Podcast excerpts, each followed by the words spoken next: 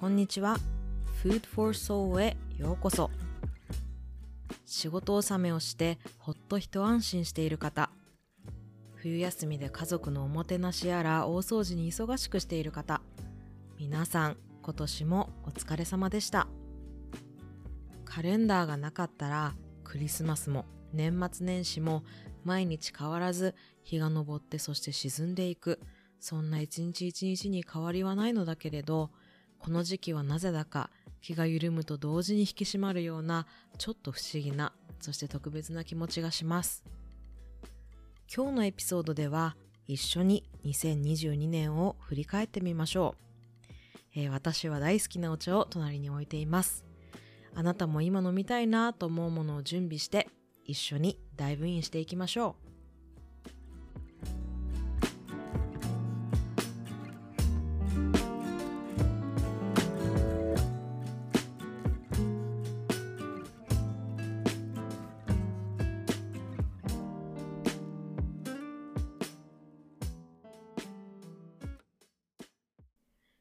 あなたにとって2022年はどんな1年でしたか？ニュースでは毎日平和とは程遠い状況が取り上げられていて、一体この先この世界はどうなってしまうんだろうと、日常生活ではあまり考えないことに思考の矢印が向いた方もいるかもしれませんね。もっとも2020年のコロナ禍から世界を、そして自分の人生をもっとビッグピクチャーで引きで俯瞰し始めていたっていう方も多かったのかもしれません。2022年の幕引きを迎えようとしている今、あなたはどう感じていますか？疲れているでしょうか？満足しているでしょうか？やりきった感でとりあえず深呼吸中でしょうか？それとも来年に向かってウキウキしているでしょうか？私はこの1年に、そしてこの1年間で出会ったすべての人や物事に、綺麗事ではなく、心から感謝しています。こんな風に思えるのは、だいぶ久しぶりのことです。そして自分自身には、心からよくやったと褒めてあげたいです。私にとって、2022年は思い切りの1年でした。というのも、話は少し遡るんですが、2019年。この年も私の人生にとってはとっても大きな変化のあった一年でした。で、もちろんね、幸せなこともあったんですけど、当時私の人格を形成していた大きな柱がいくつも崩壊してしまうような、そんな出来事があって、もちろん私が傷つけてしまった人たちもいるけれども、私もとっても心に大きな、傷を負いました。で、なんだろうな、当時の感覚で言うと、多分私が当時、あった人間関係の 80% ぐらいが終わってしまうような、そんな出来事だったんですね。で、それをしっかりと私の中では決着がつかないまま、2022年までずるずると引きずっていたっていう、そんな感じでした。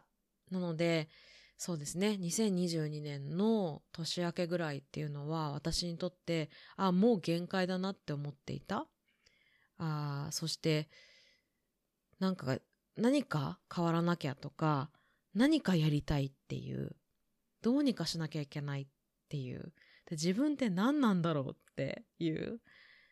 そういうことを探求したい、知りたいっていう情熱がふつふつと、濃厚になってきていた時期でもありました。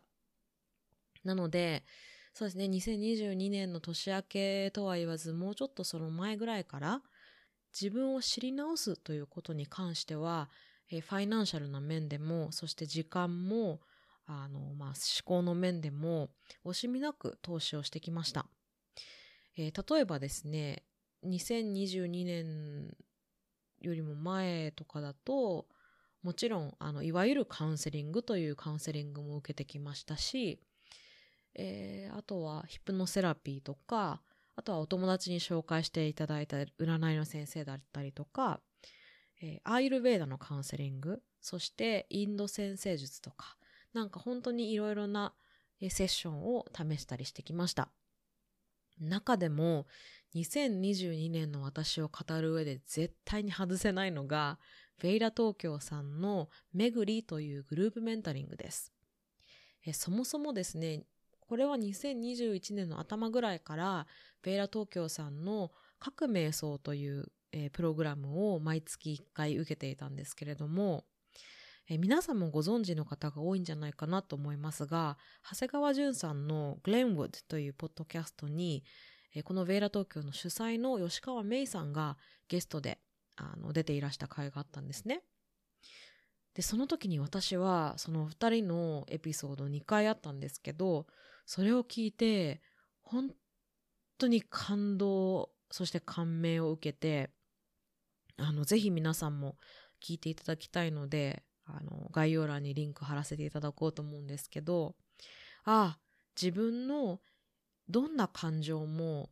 その喜怒哀楽で言うと喜と楽だけじゃなくて、怒りも悲しみも全部の、その時はメイさんはカラーって言ってたかな、どんなシェイドの、感情もあっていいんだっていうこと、そして次に自分はどんな種を植えたいですかっていう、そんな問いをしてくださった回で、この人から私いろんなことを学びたいっていう風に、そのポッドキャストを聞きながら思ったんですね。で、その各瞑想のクラスとかも経て、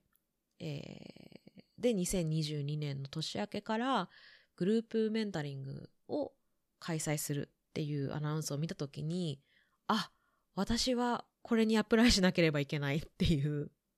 なんか変な使命感と、そして絶対にアプライするっていう、そのメラメラと思える情熱みたいなのがあって、でグループメンタリングといっても少人数なので5人限定だったんですね。で受かるか受からないかきっと人気なのでわからないけど、でもアプリケーションフォームを書きました。で結果その5人中の1人に選んでいただいたんですけど、実はこのポッドキャストを収録する前にですね、当時私が何て書いてたんだろうっていうのを見てみたら、まさに私の2022年の総括みたいな感じになっていて、なのでちょっとシェアさせてください。まずですね、私がどうしてめぐりにアプライしたいと思ったんですかっていう質問に対して答えた回答が、やりたいと思ったことに言い訳をせず、とりあえず飛び込んでみると決めたからって書いてました。多分このポッドキャストの一番最初のエピソードでもお話ししたと思うんですけど、私は本当に石橋を叩いても当たりやしない人なので、このとりあえず飛び込んでみるっていうのはかなり私の中では大きな一歩だったんですよね。まずこれが一つ。あとはこのグループメンタリングを通してどんな風に変わっていきたいですかっていう問いに対しての答えなんですけど、私が書いたのは、ガチガチになっている過去や社会のしがらみや、いい子の自分から自由になってもっと素直に自分を愛して自分の進化したい方へ進む人生に変えたい。疲れても気持ちよく汗かいた時のように心は日だまりみたくポカポカしていたい。先のことばかりにこだわらず、その時その時にプレゼント、そこにいるっていうことですね。で、味わいたい。心も体も心地いい方へって書いてました。もうこれが私の2022年でした。終わりでいいですかね。今まさにこういう疲れても気持ちよく汗かいた時のようにっていう、心は日だまりみたくポカポカしていたいという、もう本当に疲れることもあるけど、幸せだなっていう、今こう2022年終わりに近づいてますけど、今本当に私はそんな気持ちでいます。で、このめぐりっていうグループメンタリングについてなんですけど、私正直最初はメイさんと1対1の個人セッションずっとがいいって思ってたんです。グループメンタリングの中身は、これはウェイダさんの、ホームページとかノートにも書いてありますけど、5回のグループセッション、プラス個別セッション、1対1のセッションが1回で追加したかったら、何回か追加みたいな感じなんですが、なんで5人でやんなきゃいけないんだろうとかちょっと思ってたんですね。だけど、蓋を開けてみたら、5人ですることの意義って、ああ、なるほどってすっごく納得しました。ですね、その5人いる一人一人は当たり前ですけど、本当に全く違った人生を歩んできていて、どう変わりたいか、自分の中のモヤモヤは何かっていうのも全く違うんです。だけど、その変わりたいって思っているっていうのは共通意識としてあって、だから同志みたいなんですよ。で、いろんな人の人生の話を聞いていると、なぜだか自分にもすごく結びつくことがたくさんあって、終わってみると、あ、これは1対1だったら絶対このスピードで気づくことはできなかったなって思います。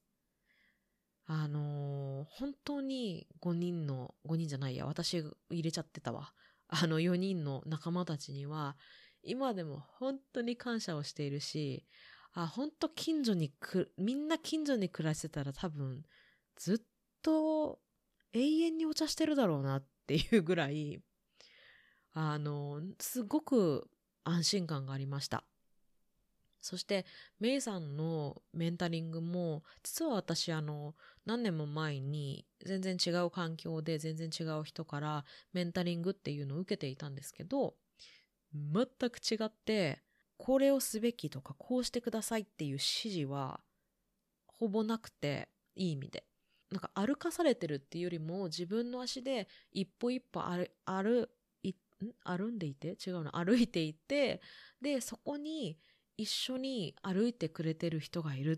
ていう、でその人はいつも私のことを応援して味方してくれるっていう安心感で、その安心感のもとでいろんなところに自分の、目を向けなきゃいけないところに向き合っていけるっていう、そういう、3ヶ月なんですけど、そういう3ヶ月を過ごさせてもらいました。なのでこの3ヶ月、正直簡単じゃないし、楽しいことばかりではないです。なぜなら、自分を知るということに本当に深く、もうそれこそディープダイブしていくので、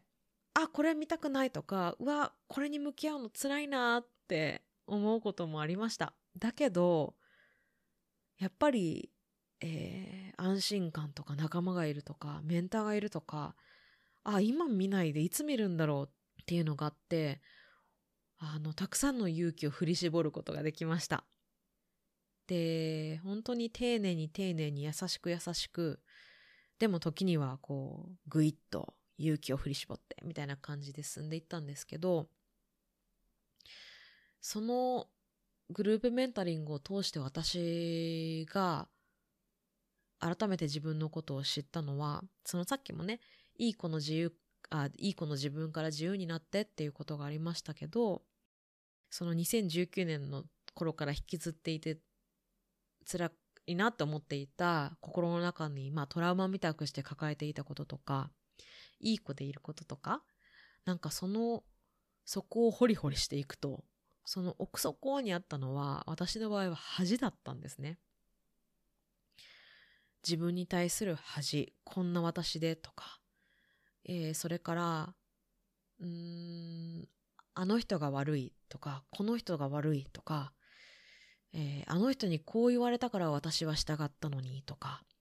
なんかそういう他人ばっかりに私は多分、今までずっと指差しをしてきたり、もしくは、あ、こんな私だからとか、私なんてっていう、私のせいでっていう自分にも指差しをしてたんだけれども、でもなんでそうやって指差しをして指差しをし続けると、やっぱり怒りが生まれてきて、あと悲しみも生まれてきて、でもその奥の奥の奥にあったのは恥だった。で、その恥とか恥ずかしいと思ってるのは自分だった。で、なんか時に、ああもう神様から見放されたや私って思ってたんですけど、もう私には何もないって思ってたんですけど、でも本当にそうだろうかって考えてみると、いやでも一番苦しい時に寄り添ってくれたあの人たちがいるとか、一番苦しくてもどんなに辛くてもなんか空気はあったし、家の中のグリーンたちは元気だったし、日の光もあったし、何も別に失ってないやっていう。で、見放されてるって思ったのは、勝手に思ってたのは誰だって言ったら、それも私じゃんと思って、あ、全部私から来てたんだって気づいた瞬間、なんかなんて言うんでしょうね、温かい感じと、こうがんじがらめになってた鎖がパンって弾けるような、もしくはすごいもう絡まりまくっていた糸がふわっとほどけるような、なんかそんな感覚になって、でそこからまたレイヤーを一枚一枚丁寧に丁寧に剥がしていったんですよね。で、例えばそのいい子からの解放みたいなことも面白かったのは、じゃあいい子から解放された自分は何なんだっていう、その肩書き的なところを自分で掴みに行こうとしてたんですよ。ないないないないみたいな。なんかいい子が終わって、はいじゃあ次は何だろう、英語ができる人とか、あ次はあじゃあ手話ができる人とか、あ次は何だろう、なんかわかんないけど翻訳してる人とか、なんかそういう自分の、初めまして私はこういう人間ですっていう、そのさっきの例で言うと自分の人格を形成している柱っていうのを立て上げようとしていた。だけどそれがなくっても私という存在はいるし、私という、なんて言うんだろうな、なんかまあでもそうですよね、存在というか魂はあるしっていう。だからそのふわふわってしている感覚も味わって抱きしめてねっていうのは、メイさんから1回目の時に言われてたんですけど、ああそういう意味だったんだっていうのに最後に気づいたっていう。でもなんかそうだから、私が一番、あと今もそうですけどちょっと怖いなと思ってるのは、見えないこと、不確実なことが怖いな、嫌だなって思ってることで、でもそれはきっとそのふわふわしてるのが嫌だな、地に足つけてたいいつもみたいな、なんかそういうのと似たようなところがあるのかなっていうのもすごく気づけて面白かったし、あとはそうですね、レイヤーを一枚一枚剥がしていくと、今まで自分が何が、まあね、さっきも自分って誰なんだろうみたいなところがあったと思うんですけど、その今まで全てが鈍感になっていてっていうのは、怒りももちろんそうだけど、その悲しみとかを感じたくないって思って押し込めてると、なんか不思議と楽しいとか幸せとか他の感情もすごく、なんて言うんでしょうね、俯瞰になってくるというか、鈍感になってくるんですよね。でもそのレイヤーを一枚一枚剥がしていって、でその過程で、例えば過去のあの辛かった記憶を消したい、忘れたいとか、逆にあの人本当にムカつく、嫌いみたいな感じでしがみつくんじゃなくって、ああいうこともあったね、その記憶辛かったね、でも記憶はあっていいよとか、あの人、まあ私の人生の中で関わったんだっていう人として、私のを形成する人として一人いてもいいなって思えたっていうのがありましたね。かといってじゃあその人好きかっつったら全然好きじゃないですけど、でもなんかそれは私の中ではすごく抑えて消したいと思ってたけど、今はそのギュギュギュって押し込めてた手がふわっと離れて、あ、そこにいていいよって自分の中で思える。で、そうすると不思議と全然気にならないんですよ。なんかそれがあって、まあ、家庭としてあって、で、その向こう側に自分が楽しいとか好きっていう感覚が戻ってきた。また感じれるようになったっていうのがありました。で、その結果として、ああ、挑戦してみたいな、やってみたいなって思ったポッドキャスト始めたりとか、あとは、まあ私結構、音楽が好きなので、あ、また歌ってみたいなって思ったりとか、あとそうですね、デジタルアートをやってみたりとか、そうですね、オンラインサロンに参加してみたりとか、なんかいろんなことに、あ、これ楽しそう、私多分これ好きだなっていうことの解像度が上がってきた感じですかね。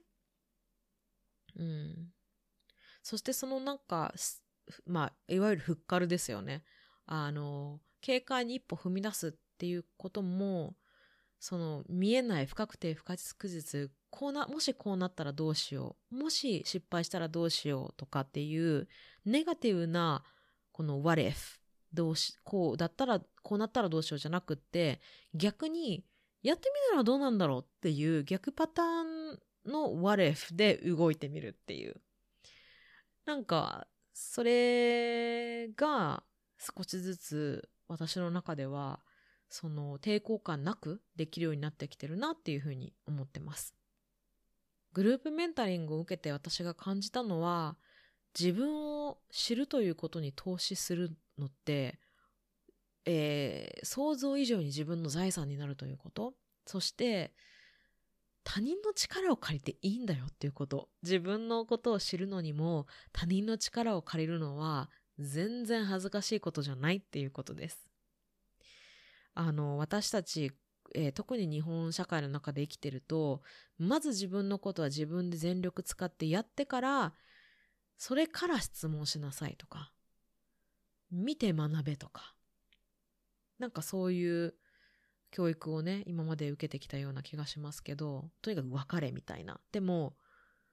自分のことであれ他のことであれ、分かんないことはプロに聞けばいいと思うんです。それでいいと思うんです。だからぜひ興味のある方はですね、自分のことを知ること、ここに一歩踏み込んでみたらすごく世界が変わるんじゃないかなって思います。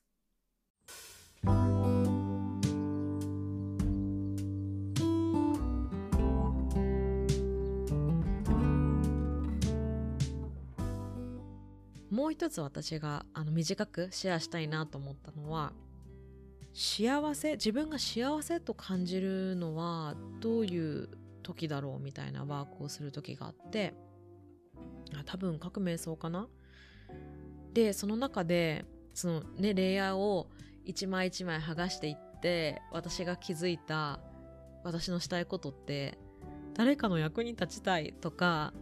なんかみんな幸せになってほしいとか、誰かの夢を叶える手助けをしたいとか、結局すごい人が好きじゃんっていうことだったんですよね。あれだけ人に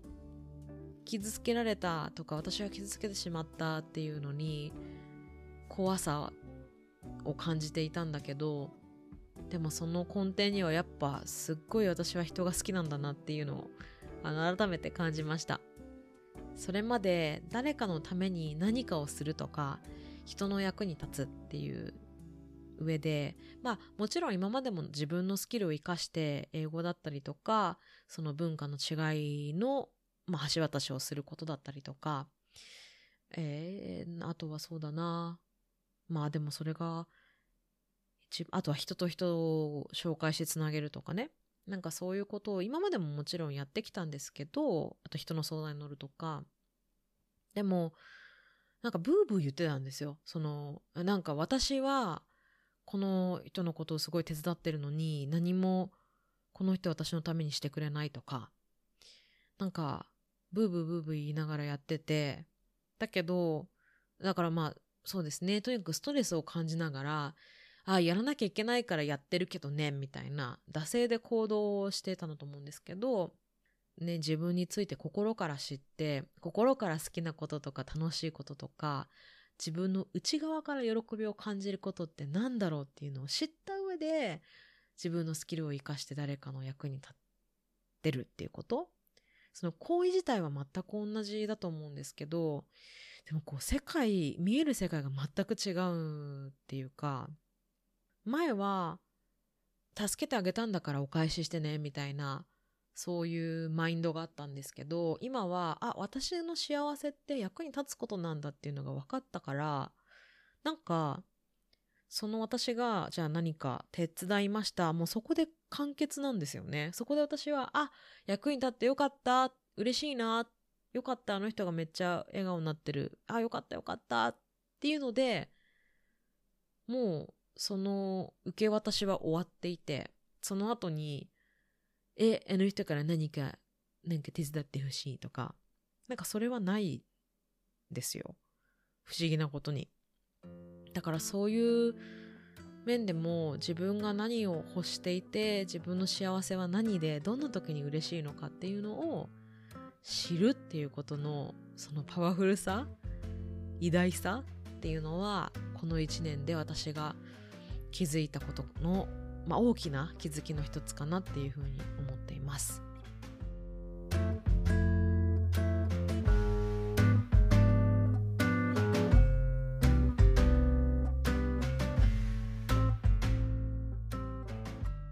他にもたくさんお話ししたいことがあるんですけど、とりあえずはこの辺で、2022年私の人生はそんな人生でした。来年と言ってももう数日後ですが、2023年皆さんはどんな年にしたいですか？そして皆さんの2022年どんな年でしたか？ぜひ